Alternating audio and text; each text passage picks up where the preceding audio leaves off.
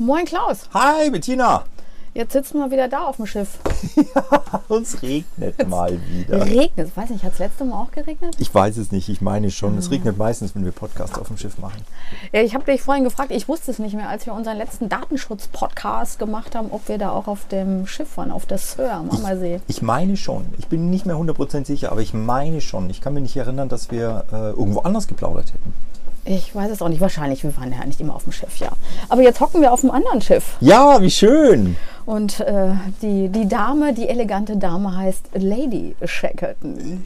Ist das nicht eine schöne Geschichte? Eine schöne Geschichte. Okay, aber jetzt erzähl mal die Geschichte von der Sir Shackleton und äh, wie es zur Verheiratung kam. Ach nee, nee, wir sind ja noch in Flitterwochen. Nee, nicht Flitterwochen, wir sind ja noch äh, auf der Junggesellinnenfahrt. Sozusagen eine Anbahnung. Genau, Anbahnung. Ja, äh, Bettina, die Sir ist ja äh, unglücklicherweise im August 2020 an ihrer Boje in St. Alban am Ammersee gesunken wegen einem Bruch im Kühlwassersystem.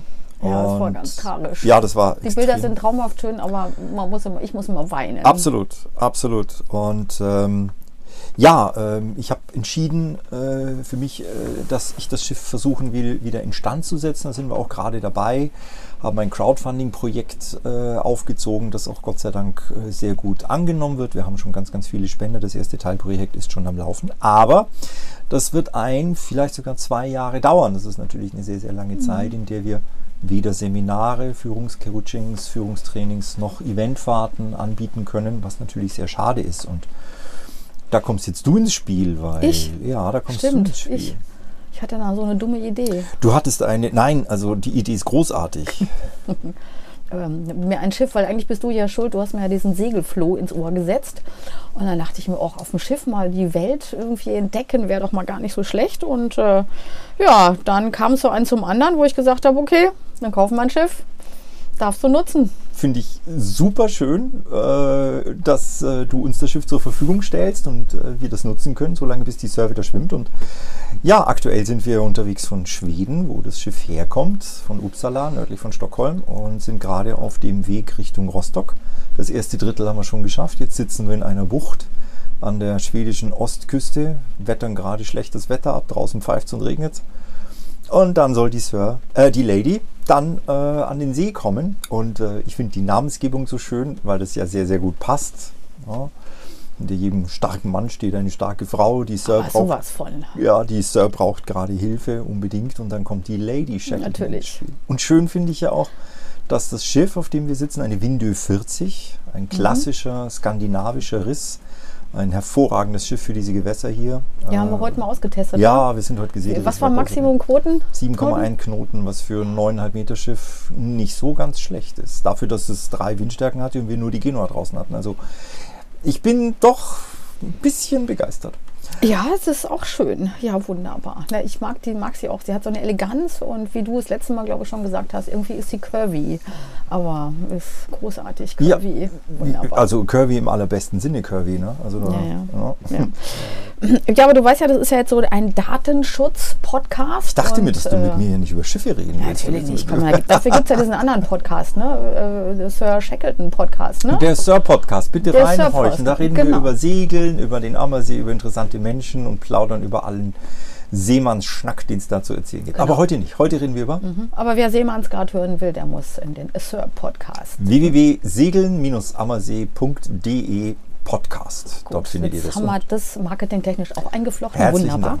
Ähm, äh, Datenschutz, Datenschutz, oder Daten. Ähm, ich sehe dich ja immer so ganz äh, Slettenhill ausholen. Vor zwei Jahren waren wir ja schon mal hier, äh, du alleine mit sechs Frauen und auf einem anderen Schiff, auf einer Bavaria. Und da weiß ich noch, du hast immer am Abend und morgens eine Stunde äh, Passage Planning gemacht. Wo wir hin und äh, mit so einem Buch und hast immer alles aufgeschrieben und äh, hier irgendwie quer ab, irgendwelche Tonnen und also es war irgendwie ganz großartig.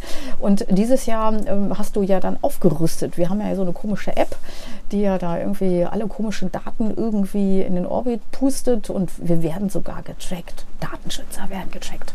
Oh Gott, aber erzähl mal. Naja, also ähm, die klassische Navigation äh, äh, macht man tatsächlich äh, äh, von Hand die sogenannte terristische Navigation, wo wir mit Landmarken arbeiten, mit Seezeichen arbeiten, im Gegenzug zur Astronavigation, wo dann äh, äh Gestirne, Sterne, äh, äh, Sonne, Mond etc. Also das ist so der Astro-Alex, ne? Das ist so das Astro-Thema, mhm. äh, total faszinierend, äh, gar nicht so kompliziert, wie die meisten Leute glauben. aber im Küstenbereich arbeiten wir eben mit der sogenannten terroristischen Navigation von Hand. jetzt haben wir bei diesem Turn, weil wir wahnsinnig viel durch die Scheren fahren, äh, haben wir ein Navigationssystem mit dabei. Ähm, es gibt viele Hersteller, viele Anbieter, die solche Navigationssysteme, elektronische Navigationssysteme anbieten. Wir haben im Moment gerade Sea-Pilot und Navionics im Einsatz parallel. Ah, okay. Ja, mit dem Navionics ist ja irgendwie ganz nett. Da hast du, glaube ich, äh, die Länge und so den Tiefgang des Schiffes irgendwie eingegeben und dann sieht man eben ganz schön eben auch äh, die Untiefen und wo es blau ist, da sollte man lieber nicht hinfahren, da ist ein bisschen Auer. Ne? Und äh, wir funken ja immer ein Signal irgendwie in den Orbit. Nee, andersrum. Nein? Andersrum, der Orbit funkt ein Signal runter. Ach, auch das noch. Ja, unser iPad hat ein GPS-Tool und das empfängt sechs, sieben, acht äh, Satelliten, GPS-Satelliten. Äh, die äh, mit ihrem Signal äh, uns ganz genau sagen können, wo wir sind, beziehungsweise unser iPad rechnet aufgrund der Signale der Satelliten, die er bekommt, exakt aus auf vier oder fünf Meter genau, wo wir sind. Und darunter werden dann die elektronischen Seekarten gelegt und das ist, was du dann im Endeffekt auf dem Monitor siehst. Du siehst einen kleinen roten Pfeil, das sind wir. Du siehst einen Kurs, da fahren wir hin und du siehst links und rechts. Außer wir fahren Kringel. Außer wir fahren Kringel, das soll vorkommen, dass man ja, das mal macht. Es gibt sogar Skipper an Bord, die fahren ähm, einen Kreisverkehr um eine grüne Tonne. Du, wir sind zehn Tage unterwegs, da kommen dann schon mal sehr merkwürdige Dinge zutage. Das ja, kann ja. dann schon mal passieren. Ich erinnere mich, du hast, glaube ich, drei Kringel gefahren, als wir abgefahren sind und ein wunderbares Herz in Stockholm in den Hafen gelegt. Da haben wir die Tracks äh, entsprechend reingelegt. Ja, klar, weil das ist ja auch dokumentiert und kann man dann auf der Seekarte sich hinterher auch schön anzeigen lassen. Mhm. Natürlich haben wir ein Herz in Stockholm reingemalt, ja, natürlich. ist ja klar. Für deine wunderbare Frau natürlich, klar. ähm, ja, aber das ist ja auch hier kommt wieder, äh, du bist ja da ein erfahrener Skipper und auch so auf, immer auf der sicheren Seite unterwegs. Ähm, es könnte ja mal was passieren im Zweifelsfall. Also gibt es da jemanden am Ammersee, der guckt jetzt immer mit, also der trackt uns. Also wir sind quasi immer sichtbar, wo wir gerade sind. Äh, und äh, kriegt hoffentlich keinen Herzstillstand, äh, wenn wir uns nicht bewegen. Deshalb müssen wir immer Bescheid sagen. Ja, also ähm, das kann man so machen. Man muss es nicht machen, aber ich bin ganz glücklich, dass äh, wir am Ammersee äh, den lieben Alex haben, der da äh, ein Auge auf uns hat, der vor allem auch nautisch und seemännisch äh, so erfahren und so fit ist, dass der im Zweifel, also wenn wir irgendwie in Schwierigkeiten geraten sollten, der genau sagen kann, wo wir sind. Und dazu hat er einen Track von uns, der wird übermittelt äh, aus unserem iPad, der hier im Cockpit steht, äh, wird der laufend übermittelt an den Alex und das kann ich freigeben und der sieht also in Echtzeit äh, unsere Route. Der weiß genau, wo wir sind. Das ist schon großartig. Was hätten wir, was hätten wir vor 100 Jahren gemacht mit Seekarten und. Du, vor 100 äh, Jahren hat es auch funktioniert. Die haben halt äh, sich Landmarken hier gemacht, sogenannte Kummels. Stimmt, da gab es ein paar angemalte Felsen und irgendwelche komischen Sachen, die da aufgetürmt an irgendwelchen Ecken standen. Genau, irgendwelche Landmarken, bevor jetzt dann irgendwo das internationale äh, Seezeichen Abkommen getroffen wurde von, ich habe keine Ahnung, wann die das gemacht haben, 200 Jahren oder sowas, äh, dass man eben mit Rot-Grün, also dass die Tonnen äh, eine Bedeutung haben und, und wie man das macht. Aber bis dahin haben sich die Leute hier einfach beholfen mit, weil ja alles gleich ausschaut, mit, mit äh, irgendwelchen Dingen. Umgekippte Bäume, angemalte Steine, aufgetürmte Steine, äh, zusammengezimmerte Hütten, irgend sowas. Und das sind die Landmarken. Und man hat natürlich auch mit Echolot navigiert. Das heißt, da mhm. stehst du vorne und wirfst dann ein, ein, ein Lot an einer Leine ins Wasser, kannst fühlen, wann das unten ankommt und kannst dann an äh, der, der, der Leine ablesen, wie tief es gerade ist. Da ist viel navigiert worden. Und tatsächlich, äh, die alten Seeleute, äh, äh, auch mit einem Blick aufs Wasser, weil du kannst sehen an der Farbe des Wassers und auch an der Kräuselung der Wellen, wo Untiefen sind. Mhm, stimmt, das habe ich auch schon so gesehen, wo ich mir dachte, da drüben fahren wir jetzt nicht hin, das tut weh, das ist Aua. Genau. Ähm, dann haben wir ja noch so ein, so ein Sonargerät an Bord, was uns immer dann sagt, wie viel ob wir mehr wie ein Handbreit Wasser unterm Kiel haben. Ja, das haben wir an Bord. Uh, unglücklicherweise funktioniert das hier im Moment gerade gar nicht, aber ich bin nicht so. Aber wenn wir stehen, funktioniert es. Wenn ne? wir stehen, ja. funktioniert es. Ja, den genau. Fehler finden wir noch. Ja, den Fehler finden wir, aber ja, das ist das Echolot, äh, das eben mit Ultraschall äh, ein Signal nach unten gibt und die Zeit misst, bis das Echo wieder oben ankommt und aufgrund dieser Zeit dann berechnet, wie viel Tiefe wir haben. Das ist ja schon mal gut, ja. Und, und dann immer, wenn wir ähm, ähm, das Logbuch was eintragen zwischendurch, dann müssen wir da so komische Buchstaben und Zahlen und Gradzahlen und so eintragen. So Nord und Süd und Ost und West. Ähm, erzähl mal. Du diktierst immer fleißig und ich schreibe es auch brav auf. Aber ja. ich weiß noch nicht, was ich damit anfangen soll. Du weißt ja, Datenschützer.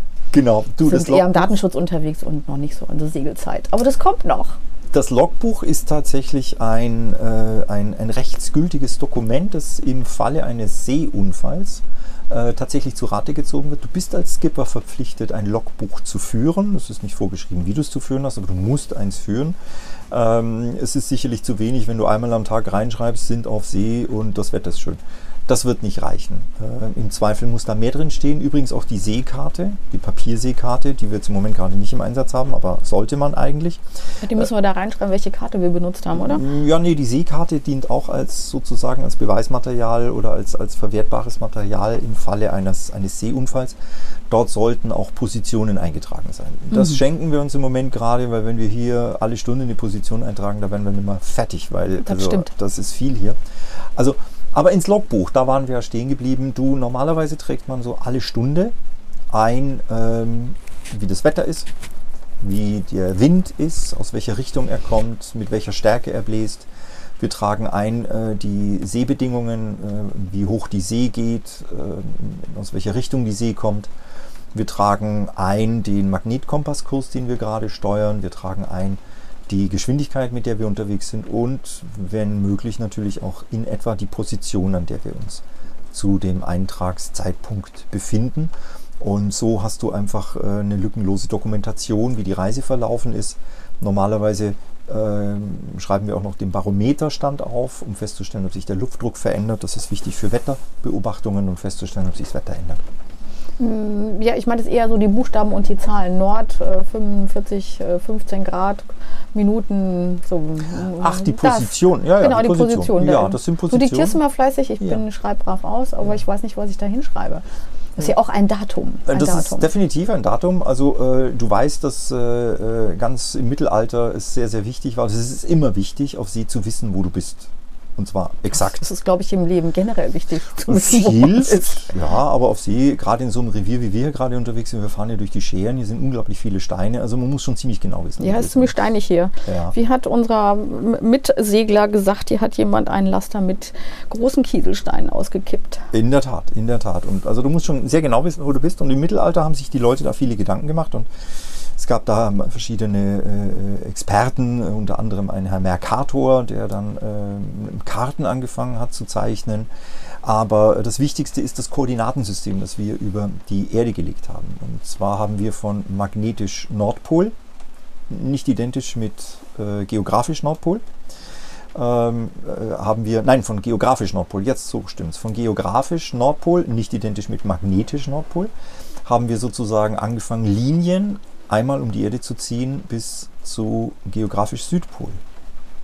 Und dann haben wir vom Äquator angefangen, Linien hoch bis zum Nordpol und runter bis zum Südpol.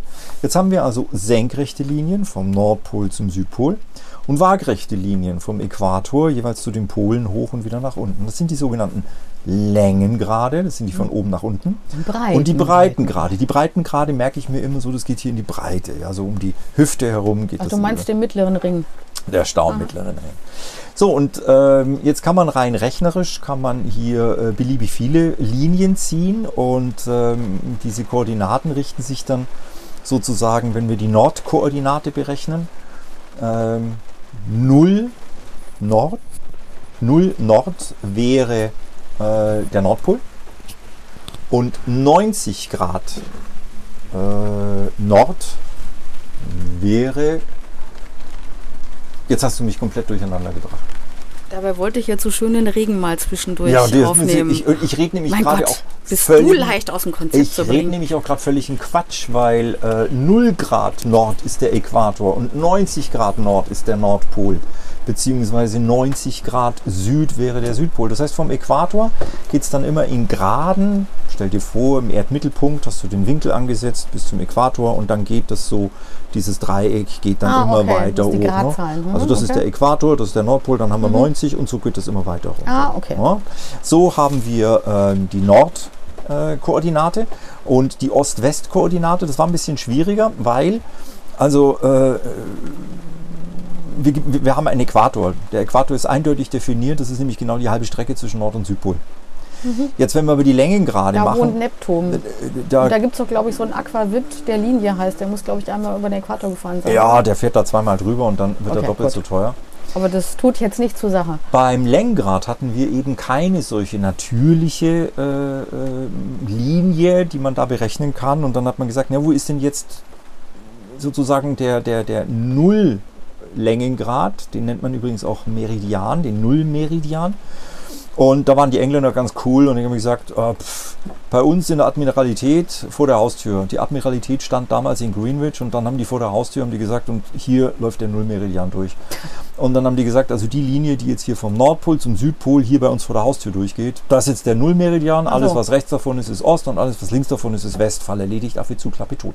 Ja. Das heißt also, von da rechnen wir dann also der Greenwich-Meridian und äh, gehen ebenfalls wieder in Gradzahlen, diesmal 180 Grad in die eine Richtung und 180 Grad in die, die andere, andere, Richtung, Richtung äh, und können so die Länge bestimmen. Das heißt, wenn ich jetzt auf den äh, Computer gucke, dann habe ich eine Position, ich habe sie jetzt nicht ganz auswendig, aber es sind 57 Grad, 33,8 irgendwas Minuten Nord mhm. und 17 Grad, 34, irgendwas Minuten Ost. Okay, und damit ist unsere Position. Da sind wir gerade, oder? Genau. Und damit ist mhm. unsere Position auf der Welt eindeutig bestimmt, weil diesen Punkt gibt es nur ein einziges Mal, nämlich da, wo du gerade sitzt. Mhm. Ja, spannend. Total. Irgendwie. Naja, gut, so ist es halt. Habe ich nur vergessen was zum Daten? Welche Daten posaunen wir hier noch so raus, während wir so durch die Gegend segeln? Naja, ich finde es schon unsere Handys spannend. Und ich finde es schon sehr spannend, wenn du überlegst, also wie funktioniert dieses GPS-System. Frachtsegler fällt mir gerade ein. Du hast doch auf deiner Webseite irgendwie eine schöne Webseite eingebunden, wo, glaube ich, äh, alle Schiffe, die gerade unterwegs sind, ja. äh, wo man die sich angucken kann. Und da, ich glaube, da wimmelt es echt. Ja, da wimmelt es echt. Ähm, das, die Seite heißt äh, Marine Traffic, ist mhm. öffentlich zugänglich, kann man immer gucken, Realtime, Echtzeit. Ähm, vor allem die, die, die, die Commercial Ships, also die, mhm. die, die, die kommerziellen Berufsschifffahrt, die müssen ihre Positionen immer übermitteln. Wir Privatsegler müssen das nicht tun, aber die müssen. Und äh, das wird gemacht über ein sogenanntes ähm, AIS, Automatic Identification System. Mhm. Das ist ein neuartiges Sicherheitssystem, in dem ganz, ganz viele Schiffsdaten, nämlich Position, Kurs, Geschwindigkeit, äh, Abfahrtshafen, Ankunftshafen, ein Foto kannst du noch mit reinknallen. Äh, also ganz viele Informationen werden da über UKW versendet. Und andere Schiffe, die einen entsprechenden Empfänger haben, können diese Informationen abgreifen. Und das ist vor allem, wenn du nachts unterwegs bist, ist das eine tolle Geschichte, wenn du so ein AIS hast, weil das Ding rechnet dir automatisch aus. Also du hast auf dem Monitor, siehst du Schiffe, kannst du draufklicken, kriegst du Foto, kriegst du alle Infos. Und das Ding rechnet dir automatisch aus. Äh, übrigens, der Dampfer, closest point of approach, näherste Annäher oder größte, größte Annäherung. Also wenn es rumst. Äh, rechnet er dir aus, äh, ist eine halbe Seemeile mhm. und das haben wir in 22 Minuten. So, also das ist natürlich schon sehr gut, wenn du das siehst und sagst, okay, gut, halbe Seemeile, da kann ich jetzt entspannt bleiben, mhm. da passiert nichts. Wenn der closest point of approach irgendwo bei 50 Meter ist, würde ich nervös werden. Aber das ist auch etwas, wo Daten übermitteln. Aber ich wollte was anderes sagen, weil du über Daten redest. Ich finde das schon sehr interessant und ich glaube, das sollte man sich auch in Ruhe durch den Kopf gehen lassen. Dieses GPS, das ja jeder in seinem Handy, in seinem mhm. Auto hat, das wir hier auch benutzen, äh, ist ursprünglich ein militärisches System, das die Amerikaner installiert haben. Ach. Und äh, das GPS ist seit, ich weiß nicht wie viel, zig Jahren äh, da oben und wird auch weiter gepflegt. Und die Amerikaner haben das benutzt für militärische Einsätze. weil sie einfach, äh, um Ziele zu identifizieren, um Positionen und, und, und, und, und Standorte zu identifizieren, gesagt haben, wir brauchen das genau, wir brauchen das satellitengestützt. Irgendwann haben die Amerikaner gesagt, na gut, einen Teil dieser Kapazitäten können wir auch vermarkten. Und hat das Ding aufgemacht. Hat am Anfang so ein bisschen mit der Genauigkeit rumgespielt, hat gesagt, also ja, auf einen Meter genau muss nicht, ihr kriegt jetzt mal 20 Meter genau aber hat es vermarktet und äh, die nehmen auch Geld dafür ein. Das heißt also, jedes Tool, das mit GPS arbeitet, sei es im Auto, sei es auf dem Schiff, sei es auf dem Handy, zahlt den Amerikanern dort eine gewisse Lizenzgebühr, dass wir GPS nutzen.